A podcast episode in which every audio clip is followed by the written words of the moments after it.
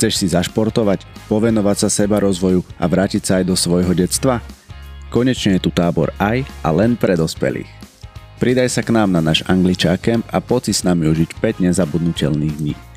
Pre viac info klikni na www.angličak.sk Aj o tom to bude dnešná epizóda. A tie dve zdravé ja sa na seba pozrú potom zhruba roku a povedia si, že ty si kto. No a to je presne ten moment, kedy sa veľa vzťahov zosype a rozsype. Toto navždy vie paralizovať e, veľa vzťahov a zároveň traumatizovať. Nevyžiadaná pomoc a nevyžiadaná rada je nerešpekt. Nič iné, len nerešpekt. Lebo my sa učíme zlyhávaním, my v tom, čo je vatička komfortík, tom sa moc nenaučíme. Ono, ak na niečom lípnem alebo som k, niečo pri, k niečomu pripútaná, tak e, to je jedným z tých najsilnejších faktorov, prečo ľudia nevedia byť zdraví ten sebarozvoj vlastne je o tom, že my musíme prijať zodpovednosť za svoj život, že my musíme prijať zodpovednosť e, za svoje činy, za svoje konanie, čiže musíme prijať aj zodpovednosť za to, čo sa rozhodneme urobiť, aký to bude mať následok, aj za to, čo sa rozhodneme neurobiť a aký to bude mať následok. Náš mozog je veľmi plastický a je plastický celý život a celý život je možné rehabilitovať. Pri tom všetkom je veľmi dôležitá láska a Uh, láska nie je, že niekoho držíme v náruči, ale že pre niekoho máme náruč otvorenú. A pre začiatok uh, úplne stačí, keď si tú náruč otvoríme sami pre seba. Čaute angličáci, vítam vás pri počúvaní Angličak podcastu. Dnešný podcast bude tak trocha iný možno v tom, že budeme možno viacej rekapitulovať a budeme rekapitulovať témy, o ktorých sme sa bavili v rámci našich sebarozvojových podcastov a tak nejako ich dáme dokopy, aby sme vytvorili tú celú skladačku a z nej vytvorili obrázok, ktorý môžeme uchopiť. A s týmto celým nám nepomôže nikto iný ako naša Ivet, ktorú tu pri mne vítam. Ahoj Ivet. Ahoj Miško, ahojte. Čiže dobre hovorím, keď hovorím, že budeme dnes tak trochu rekapitulovať tie naše uplynulé podcasty? Áno, ideme rekapitulovať a ideme rekapitulovať práve preto, že aj viem, že sa to môže zdať ťažko uchopiteľné, lebo tých nástrojov a tých zvedomení správa zľava z hora z dole je naozaj veľa, ale zároveň od vás dostávam aj veľa podnetov, že to je super, to je super, ale zároveň mnohí z vás, ktorí ešte seba rozvojovo nejak aktívne nerobili alebo nerobia, tak nevedia, kde začať a ako to uchopiť tak, aby to nejakým spôsobom dávalo zmysel a malo hlavu a petu. A ono je dôležité si uvedomiť, že nič z toho sa nenaučíme len vypočutím si nejakých podcastov, že to treba nabehať tie kilometre v, v našom bežnom živote a aktívne s tými vecami robiť.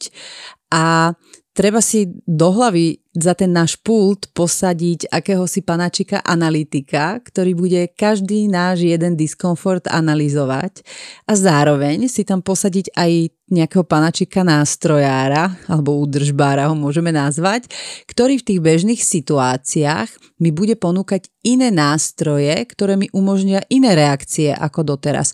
A tie iné nástroje mi bude ponúkať práve na základe možno aj tých našich podcastov, kde sú ponúknuté, kde sú popísané, kde sú zvedomené. Čiže ich už poznáte, máte k ním prístup a teraz už ide len o to postupne ich začať zaraďovať do toho bežného života. A áno, jasné, ja nezrýchlim z 0 na 100 i hneď, to je jak v aute, z 0 idem najprv na 1, 2, 3, 4, 5 a až postupne sa dostanem k stovke. A či tam zrýchlim pomaly ako Trabant alebo rýchlo ako Ferrari, to závisí len a len od toho, ako si každý sám za seba zaktivuje tú svoju tvorivú časť. A ako nebudeme nabiehať tej našej obetnej časti, ale budeme tú našu pozornosť zameriavať, aj keď tú obetnú uvidíme, pozdravíme ju, ale zameriame ju na tú našu tvorivú časť, s tou sa spojíme a s tou budeme v tom aktívnom procese. A ono sa to deje najmä vtedy, keď máme to moje zdravie alebo každého individuálne zdravie na tom úplne najvyššom piedestáli, lebo toto celé, o čom sa tu bavíme v podcastoch, nie je o ničom inom, len o tom, aby sme boli zdraví. A keď sme zdraví, vieme byť aj šťastní a mať eh, radosť zo života a užívať si ho. Lebo toto všetko, o čom sa tu bavíme skrz tieto naše podcasty sebarozvojové, je len a len o jednom a to odpovedi na otázku, že či chcem byť naozaj zdravá, či chcem byť naozaj zdravý. A ak áno, tak si užite aj tento náš podcast, v ktorom tým nástrojom alebo mechanizmom, ktoré sme doteraz spomínali, dáme hlavu a petu. A tak ako doteraz, tak aj v tomto podcaste najprv pôjdeme technicky, cez veci a potom si aj na reálnych príkladoch zo života budeme popisovať, čo si treba zvedomiť v tej danej situácii, ako tú danú situáciu efektívne z hľadiska toho nášho zdravia, ľahkosti a radosti uchopiť. Naše podcasty sú naozaj bohaté na informácie, tak si povedzme, že ako začať, keď ich chceme vlastne uchopiť a tak nejak aplikovať do toho nášho bežného života.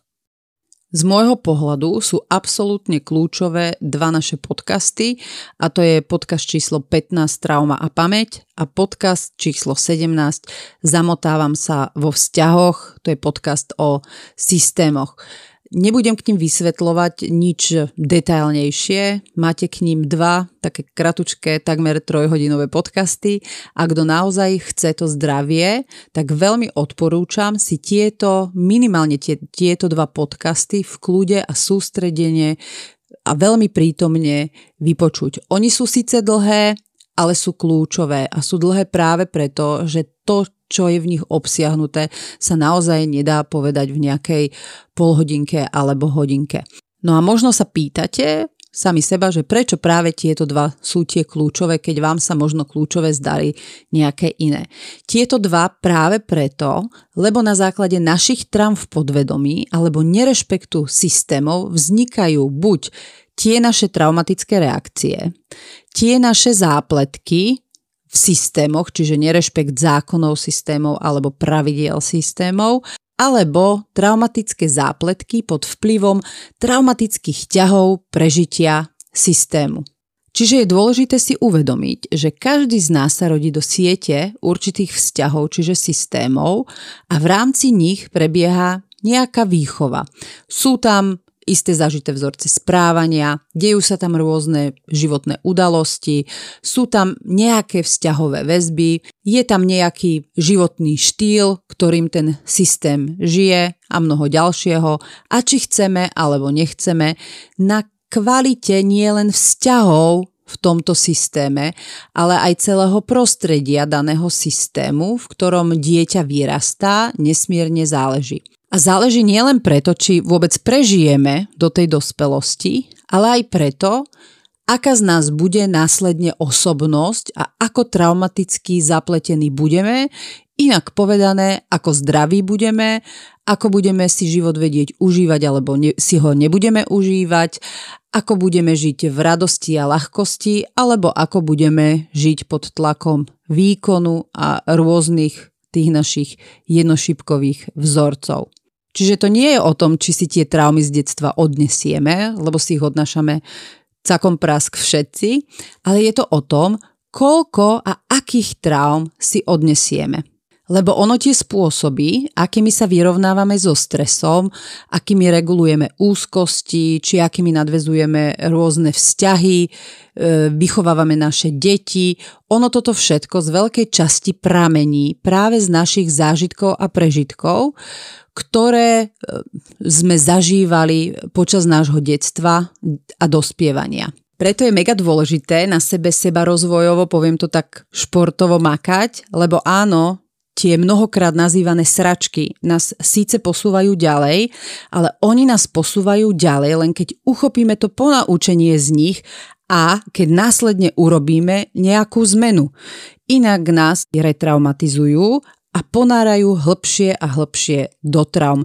Takže nemilme si to, že všetky tie naše diskomforty a nepríjemné situácie nás posúvajú ďalej. Neposúvajú nás ďalej automaticky.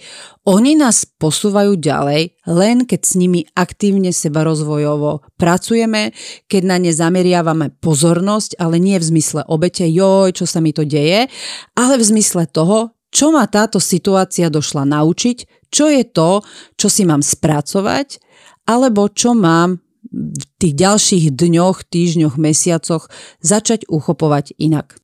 Čiže ocitnem sa v nejakej nepríjemnej situácii, ktorá mi spôsobuje diskomfort, ja si ten diskomfort všimnem a spomeniem si na Angličak podcasty a hovorím si, aha, toto je tá situácia, kedy to viem uchopiť. Ale čo urobím v prvom kole? Tak čo urobím v tom prvom kole? Čiže v tom prvom kole, na čo je veľmi dôležité zamerať pozornosť, to sú práve veci, ktoré som spomínala v tých podcastoch Trauma a pamäť a zamotávam sa vo vzťahoch. Lebo ako som už spomínala aj pred chvíľou, to pochopenie traumy ako takej a toho, ako sa zapisuje do mozgu a pochopenie systémov, to sú vlastne tie dve kľúčové pilierové nohy, na čom je to celé postavené. Čiže v prvom kole si dám sama sebe otázku pri tom nejakom diskomforte, ktorý zažívam, v akom systéme sa nachádzam a koho ten systém je, komu ten systém patrí. Toto mi už hovorí o nesmierne mnohých záležitostiach a mnohých mechanizmoch, ktoré v tom systéme fungujú. A keď e, sa nechcem zamotávať, tak viem presne už len na základe odpovedí na tieto dve otázky, v akom systéme som a v koho systéme som, čo mám robiť, aby to bolo rešpektujúce a do čoho nemám ísť, aby som sa nezaplietala. Ďalej, keď e, cítim ten diskomfort, tak si potrebujem zodpovedať na tých 5 vecí, ktoré slúžia ako vstupenka, ako kľúč do tej brány toho programu, aby následne ten program mohol byť preprogramovaný. Čiže ja zažívam nejaký diskomfort v tele a potrebujem sa spýtať sama seba a toto si naozaj aj zapísať, lebo pamätať si to nebudeme, e, to naozaj zo skúsenosti hovorím, keď si to niekto iba povie a nezapíše, tak z desiatich vecí si pamätám možno jednu a niekedy aj nič, že ježiš, ja mám okno. A tých 5, 5 vecí sú. Aká je to situácia, v ktorej situácii teda cítim ten diskomfort, čo bolo spúšťačom, ak je to možné, bola to nejaká veta, bolo to nejaké slovo, možno to bol pohľad, možno to bola vôňa. A potom tá reč mozgu, čiže aké slova hovorím, alebo aké slova hovorím v hlave, čiže aké myšlienky mi víria v hlavou, tie hlasy v hlave, čo mi hovoria táto formulácia je veľmi dôležitá. Je veľmi dôležité si zapísať v ideálnom svete to presné znenie tej vety, lebo tá mi hovorí naozaj o tej traume, ktoré je tam v tom podvedomí zapísaná veľmi veľa. Potom si zapíšem, čo mi hovorí ten môj limbický systém, čiže aké mám emócie, čiže či je to nejaký strach, hnev alebo lútosť, ale pokračujem ďalej, lebo strach to je len nejaké pomenovanie, ja tomu hovorím, že to je nádoba s tisíc guličkami a ja potrebujem vedieť, aké konkrétne guličky z tej nádoby strachu sú to. Je to strach z niečoho, je to strach z niekoho, aký konkrétny typ strachu, alebo aký konkrétny typ hnevu, alebo aký konkrétny typ toho diskomfortu ja cítim cez tie moje emócie. A potom, čo mi hovorí moje telo, čiže ako sa správa moje telo v tejto danej situácii, to je ten kmeň mozgu. Niekto ide do paralýzy, niekomu sa zatínajú zuby, niekto vlastne tak zoviera peste, niekomu môže uh, dochádzať dých, niekto sa môže dusiť. Toto sú tiež veľmi dôležité pointy uh, a na základe nich vieme vlastne akým smerom nám to ten náš systém somatizuje. A ak to človek už vie, tak je super si zodpovedať aj na otázku, ktorú moju časť zasiahol tento diskomfort, ktorá moja časť sedela v tom mojom systéme za tým pultom v čase diskomfortu. Bolo toto moje detské ja, alebo bolo toto moje ego, bola to nejaká moja časť, ktorá si neverí, bola to nejaká moja časť, ktorá potrebuje vždy vyhrávať, bola to nejaká moja časť, ktorá potrebuje niečo niekomu dokazovať, alebo možno bola to moja časť, eh, v ktorej som mama, alebo bola to moja časť eh, ako partnerky, alebo aká iná moja časť sedela vtedy za tým pultom v čase toho diskomfortu. Táto časť, e, ktorá bola zasiahnutá tým diskomfortom, je tiež jedna z veľmi nápomocných vecí, ktorú keď si zvedomíme, mnohokrát nás to vie veľmi sprítomniť aj v tej následnej reakcii ďalej. Práve počúvaš Angličák podcast. Angličák podcast. A čo urobím v druhom kole?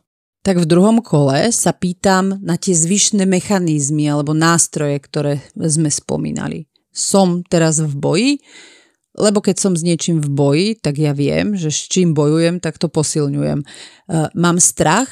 Je to nejaký môj vnútorný strach? Alebo je to nejaký strach zvonka, ako napríklad zažívame v dnešnej e, dobe e, z médií v každej každej možnej chvíli, lebo tu si treba uvedomiť, že keď ide strach zvonka, tak strach zvonka slúži na podriadenie všetkých, ktorí sa nechcú podriadiť. Strach je nástroj pre mnohých ľudí na to, aby dosiahli svoje ciele. Čiže ak mám strach, tak e, si treba zodpovedať, či mám strach znútra, zvonka, alebo môžem mať aj, aj znútra, aj zvonka a aké typy strachov znútra mám a aké typy strachov zvonka mám.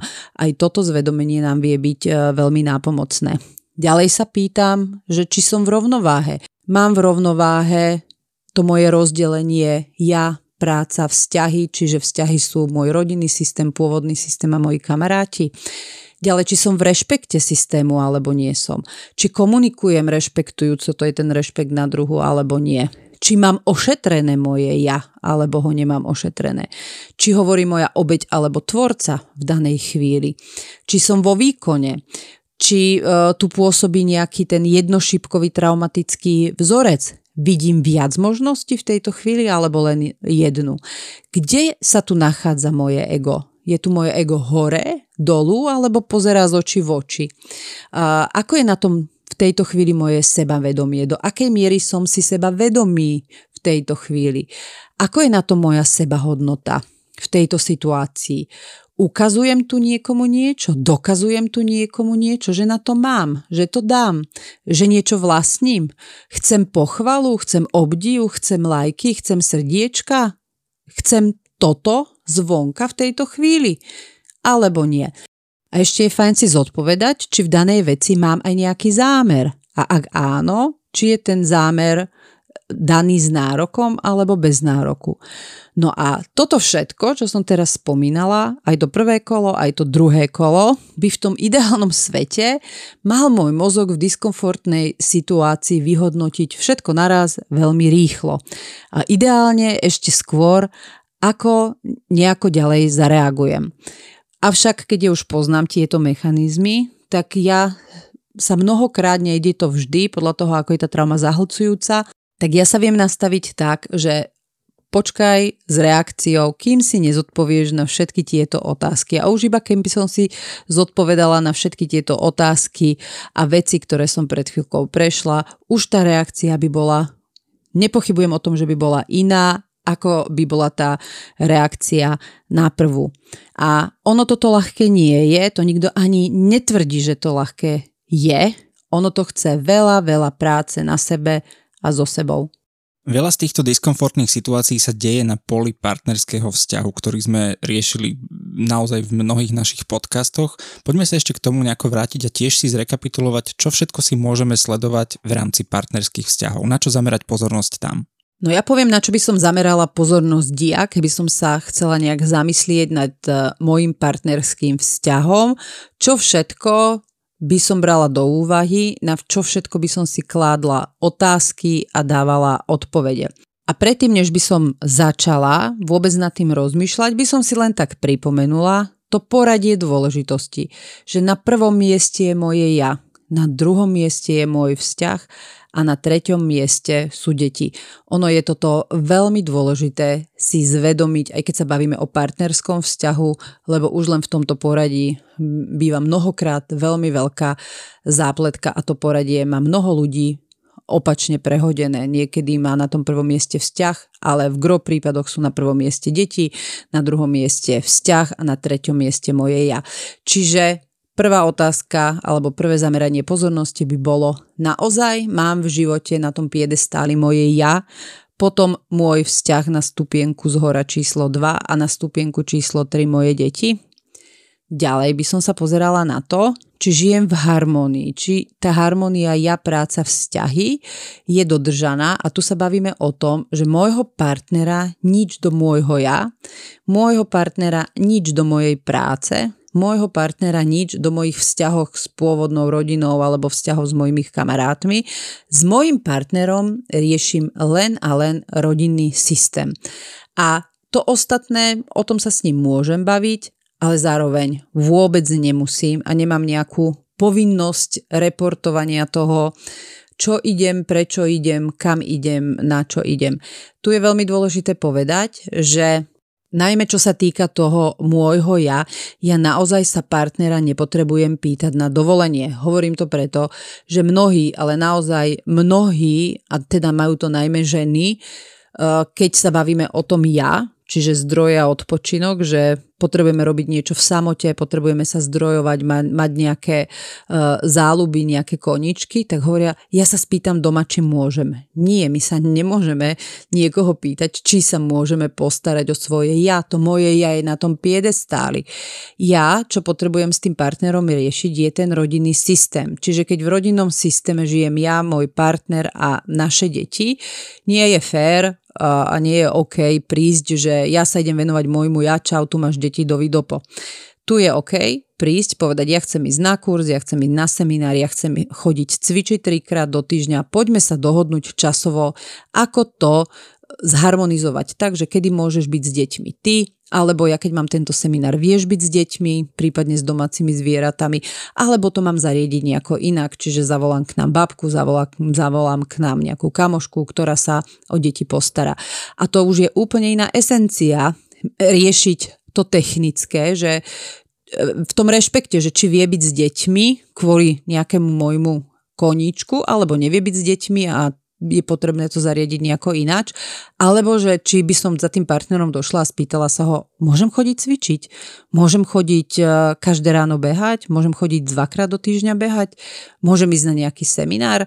Nie, naozaj, ja sa partnera nemám čo pýtať na svoje ja, takisto v ideálnom svete neťaháme prácu domov, neťahám ja moju prácu domov, neťahá partner jeho prácu domov a ten náš systém je len o tej našej rodine, o tých našich vzťahoch.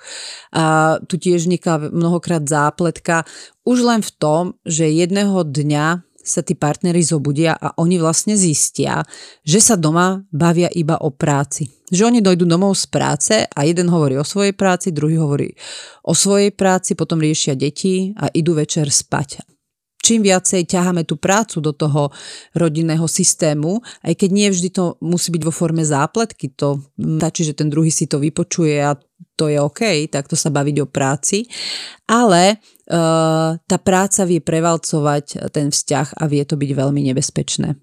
Čo by som si ďalej tak zanalizovala, ako v tom mojom vzťahu mám, ako mám nastavené dohody. Tu je treba povedať, že v tom rodinnom systéme uh, treba dohody, a treba fungovať na základe dohôd, ak chce mať následok kľud a harmóniu. Pokiaľ nemám dohody, tak mnohokrát prichádza presne k tým hádkam, ty si neurobil toto, ty si neurobila toto, to malo byť tak, hen to malo byť onak. A čím lepšie dohody v rodinnom systéme, a to už môžu byť dohody na úrovni rodičov smerom k deťom, na úrovni nejakého chodu domácnosti, tak tým lepšie sa nám funguje a tým menej konfliktov nastáva. Lebo ono, ten spokojný vzťah je postavený na koncenze, nie na kompromise. Čiže je super, keby aj tie dohody neboli kompromisné, ale koncenzuálne, lebo v kompromisoch je každá strana tak trochu nespokojná a tak trochu aj spokojná. Pri koncenze tam je to o tom, že to je niečo, v čom sme sa zhodli, čo nám vyhovuje obom. A ono, ja keď nemám dohody v tom mojom rodinnom systéme, tak presne vznikajú tie hádky, ktoré som pred chvíľkou spomínala. A zároveň oni vedia vznikať, aj keď dohody mám, typu, že ty urobíš toto, ja urobím toto a tam tá dohoda končí. Lenže dohoda na to, aby bola nárokovateľná a aby, na, aby mohlo vôbec prísť k tej mm, výčitke, že ty si to neurobila alebo ty si to neurobil, tak tá dohoda musí mať aj isté náležitosti. Poznáme to zo zmluv. Potrebujeme tam mať dátum, miesto, čas, aj popísanú tú aktivitu, lebo ja keď sa dohodnem s mužom, že on bude kosiť trávnik a ja dojdem v sobotu a začnem mu vyčítať, že trávnik není pokosený. A on povie, že áno, však ho pokosím. A ja poviem, ale dohodli sme sa, že ty ho kosíš. Tak e, v tomto prípade stačí úplne to, že by mi povedal, ale my sme sa nedohodli na tom, kedy a dokedy. Čiže ja keď chcem, aby trávnik pokosil napríklad v sobotu do večera, tak ja sa s ním musím dohodnúť nie len na tom, že pokosí ten trávnik, ale aj na tom, že trávnik napríklad pokosí každú sobotu do večera, do 20.00 bude trávnik pokosený. Čiže do tej hodiny v daný deň ja nemôžem vznášať žiadnu výčitku, v princípe mu to ani pripomínať, lebo to je jeho vec, ale v sobotu 20.01, ak trávnik nebude pokosený, tak vtedy môžem prejsť do tej výčitky a povedal, povedať mu, ty si porušil našu dohodu, ty si nepokosil trávnik. Takže tieto dohody sú niečo, čo možno to teraz vyzerá tak, že Ježiš Mária, to akože fakt máme mať takéto nejaké dohody v tom partnerskom vzťahu Naozaj tieto dohody vedia výrazne, výrazne harmonizovať vzťah a predchádzať hádkam, lebo keď tieto dohody sú a časom, keď sa zautomatizujú, tak e, ten systém funguje e, v princípe nechcem povedať ako hodinky, lebo to by bola tiež tá 100% jedna šípka, ale výrazne harmonicky. No a keďže sme už dospelí a máme svoj nový systém a ten nový systém môže mať človek sám, môže ho mať s partnerom a môže ho, ho mať s partnerom aj s deťmi, tak je veľmi dôležité pozrieť sa na to, či sa nezaplieta môj pôvodný systém do môjho nového systému. Čiže to je to, keď mama príde na návštevu k cére a začne jej hovoriť, čo má doma zle upratané, čo má doma zle uložené, ako mala urobiť toto, ako mala urobiť hento, ako má vychovávať deti. To sa mama z pôvodného systému pletie cére do systému nového. Toto treba zrušiť, toto je veľmi veľká zápletka a vytvára to nesmierne množstvo diskomfortov, ktoré keď sú není dlhodobo riešené, vedia prechádzať až do nenávisti a naozaj veľkej disharmónie. Naopak, tiež sa pozriem na to, či sa nemontuje niekto, buď ja alebo môj partner, do nášho pôvodného systému. To znamená, že dieťa dojde do pôvodného systému rodiča a začne tam dávať múdre rady, ako veci majú byť, ako veci nemajú byť. Toto tiež nie je na mieste, lebo vtedy zase ten partner z toho nového systému uteka z toho nového systému do toho pôvodného systému. Takže on je ako keby pomyselne jednou nohou v tom novom systéme a to jednou nohou v tom pôvodnom systéme. A toto sú všetko veci, ktoré takto možno neznejú nejako dramaticky a neznejú nejako vážne, ale tieto veci, ktoré som spomínala, vedia robiť veľkú, veľkú šarapatu v tých partnerských vzťahoch. Ak chceš dopočúvať tento podcast až do konca a chceš si vypočuť množstvo ďalších zaujímavých a hodnotných informácií, Podpor nás formou subscription priamo tu na Spotify. Za každú vašu podporu úprimne ďakujeme.